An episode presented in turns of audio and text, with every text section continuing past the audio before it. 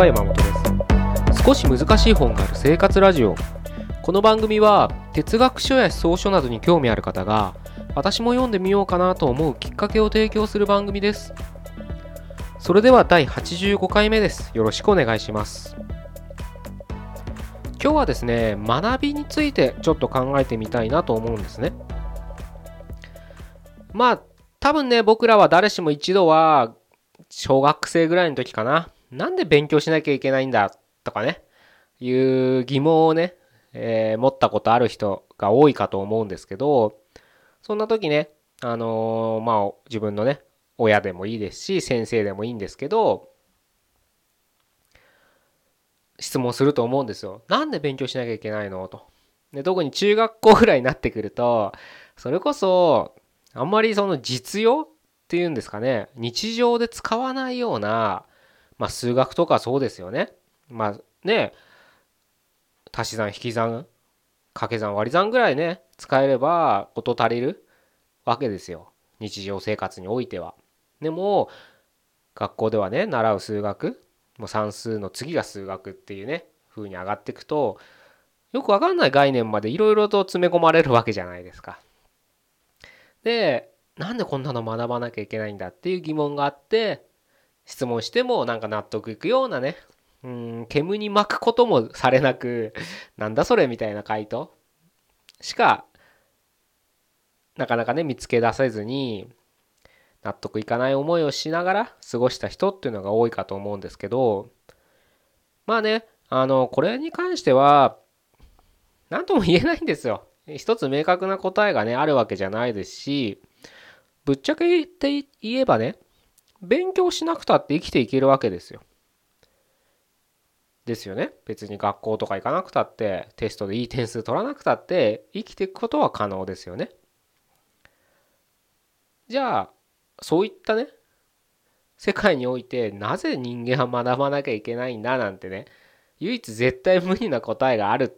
て思う方が難しいですよね。なので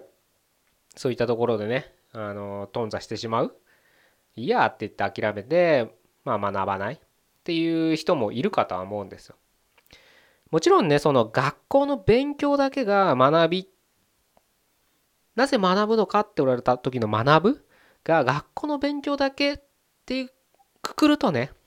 そういう生き方もできるかと思うんですけどでも学びってもっと広い概念で捉えてる人もいると思うんですけどそういう人と学校学びは学校の学びだっていう概念しか持ってない人だったらやっぱり意見の食い違いというかうん。どなんて言ったらいいんだろうな。なんで学ばなきゃいけないのって学校の勉強しか学びしか思ってない人がその学びとはね、まあ、それこそ生きることが学びであるみたいなすごい大きな広い概念で捉えてる人に質問したらやっぱりその大きな枠組みで説明されちゃうのでやっぱりどうしてもねうんなんかけそれこそ煙に巻かれたようなね、うん、話でなうんってなんかわかるんだけどななんか自分が知りたい直球な答えじゃなかったなみたいなモヤモヤした気持ちになるっていうことはね往々にしてあると思うんですよ。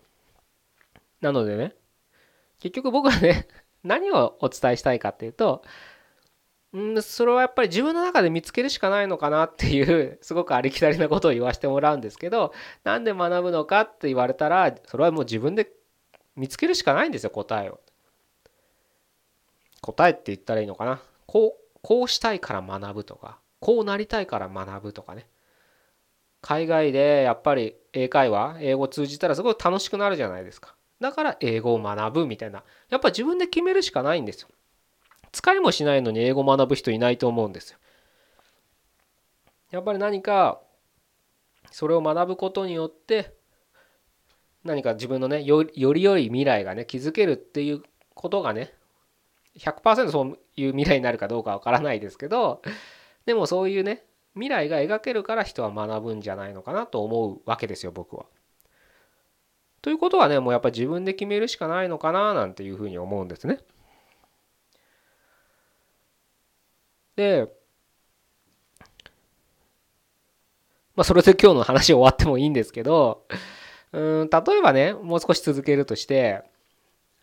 あの学校のね学びっていうのがまず根本にあるとしてね仮にね例えば。でもそれってね例えば人より難しい問題が解けるとか人より難しい本が読めるっていうのはねそれはじゃあ学びと言えるのかって言われたらそうでもない。それこそ最近はもうテストはもう抜群に解ける高学歴な人たちが一歩実社会に出ると年収って言えばねすごいそれこそね東大とか京大とか出てても一歩社会に出たら結局年収300万400万ぐらいで止まってしまう。みたいな人もいるわけです。勉強ができるんです。でもその年収っていうねいう部分で言えばやっぱりねあの思ってた未来と違いますよねきっとね。誰もがやっぱ高学歴な人はいい職についてみたいな時代があったかと思うんですけど必ずしもそうでなくなったじゃあ逆にじゃあ学ばない人が年収が高いかって言われたらまあそういう人もいるとは思うんですけどうんそれも別にうん正しいとは僕は思わないんですね。で学ばないってもうこれもちょっと概念の学ばないの定義によるんですけど結局ね僕その学びってさっきその難しい問題が解けることが学びじゃないって言いましたけどその先なんですよ結局実学って言ったらいいのかな？何かねてこの原理とかのその物理的な法則を文章とか問題計算問題解けてもそれを実学として生かすみたいなうわこの重い石を持ち上げなきゃって時にそんなシチュエーションがあるかわからないですけどあの視点とねあの作用点とか考えてじゃあこのぐらいの棒でここにあのねあのつっかい棒を置けば持ち上がるんじゃないかってこれままさに実学じゃないですか。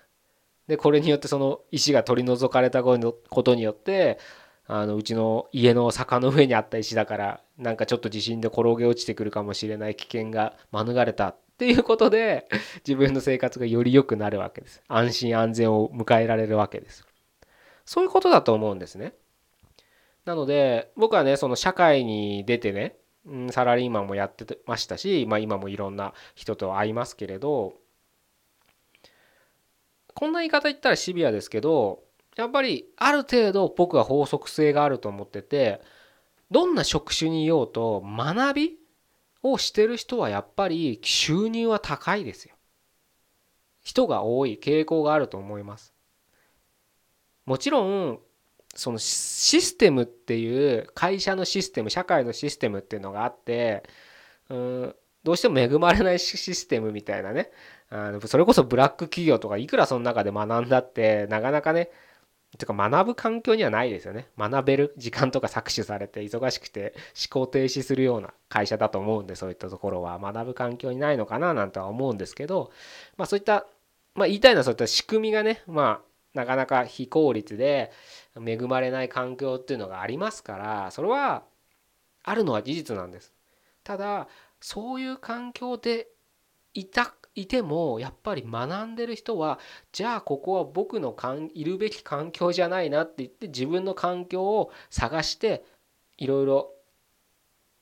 アクションを起こしたり自分で環境を作ったりとかするんです。それは起業って言い換えてもいいのかもしれないんですけどそういうことをするんです。やっぱりねその富ってまで言うとそのお金っていう富もそうですけど気持ちゆとり心っていうところの富っていうことでも考えてもいいので決して年収ベースだけでちょっと考えてほしくはないんですけれどやっぱり学んでる人は富んでますよ。豊かですよやっぱり。それは金銭的に豊かな人もいれば精神的に豊かな人もいる。で精神的に豊かな人ってのはやっぱり学んでますよ。それは何度も言うように学校の勉強だけじゃないですよ。学校の勉強をむしろしなくても違うことを自分なりにいろいろと学んでやっぱり精神的に豊かになってるって印象が僕は接し多くの人と接しててそういった豊かな人と接してるとそういう背景がある背景というか、うん、ものがあるんじゃないかなと思うんですよ。なのでなぜ学ばなきゃいけないんだみたいなところに疑問を持っちゃったりとかどうしても人間怠惰ですからどんどんどんどんその学びっていうのはやっぱ面倒くさい作業であると思うんです楽しく学ぶっていうのもあるとは思うんですけどやっぱり突き詰めていけば一歩最後の踏ん張りっていう時はやっぱり辛い作業になりますからその頑張りから人間はやっぱ逃げたいんです面倒くさいですから。頑張んなくたって生きていけるんですから。でもやっぱそういう選択をした人はさっきの言葉で言うと飛んでない。それは金銭的に飛んでないのかもしれないですし精神的にも豊かではない。どういった面で自分が豊かになりたいのかっていうのは人それぞれあなたにもあるかと思うんですけれどやっぱり金銭面だろうが精神面だろうが肉体面だろうが何だろうが豊かになりたいんであれば学びっていうのは必要なんじゃないのかなっていうのは僕は今生きている中では実感としてうんそれは自分自身でもそうですし周りを見渡してもそういうことが言えるんじゃないかなというふうに思ってますね。なのでまあ冒頭言いましたけど何で学ぶのかって結局は自分でね、うん、見つけるしかないことだとは思うんですけれどそれをもうちょっとねあの具体的なね何か見つけるものがなければ少し抽象度を上げてうん豊かになりたいからっていうのだって学ぶ目的としては僕は非常に、うん、いいんじゃないかななんて思うんで、うん、豊かになりたい。だからこれを勉強しろ。こういった難しい本を読もうとかこういった習い事をしようっていうのがあって何かその豊かさにつながるんであればあると思うのでね僕は。何もしないよりは。なので何でもいいからやってみようっていうのは何でもいいから学んでみようとも置き換えられると思うので是非ねあの自分なりに学びっていうのを決めてもいいですし決められないんだったら少し抽象度上げてうん豊かになるっていうことを念頭に置いて何かアクションを起こすきっかけにしていただければいいかなと思って今日はこういうお話をさせていただきました。まあ一応僕もね、あのもしあ僕自身がね毎日学んでるつもりなんですよいろんなことをしてなのでそれで何か共有できることとかはね、あの何かしら提供していくつもりですし今後も、まあ、今までもそういった読書会とかセミナーとかもそういう期間でやってるつもりなので何かしらあなたの学ぶきっかけをねあのになればないいかななんて思ってあの引き続きやり続けますのでもしねタイミングとかあったらいろいろ参加してくださったら、うん、いいかななんて思ったりもしますので引き続きよろしくお願いします。じゃあ今日は、えー、以上で終わりたいと思います。85回目でした。ここまでどうもありがとうございました。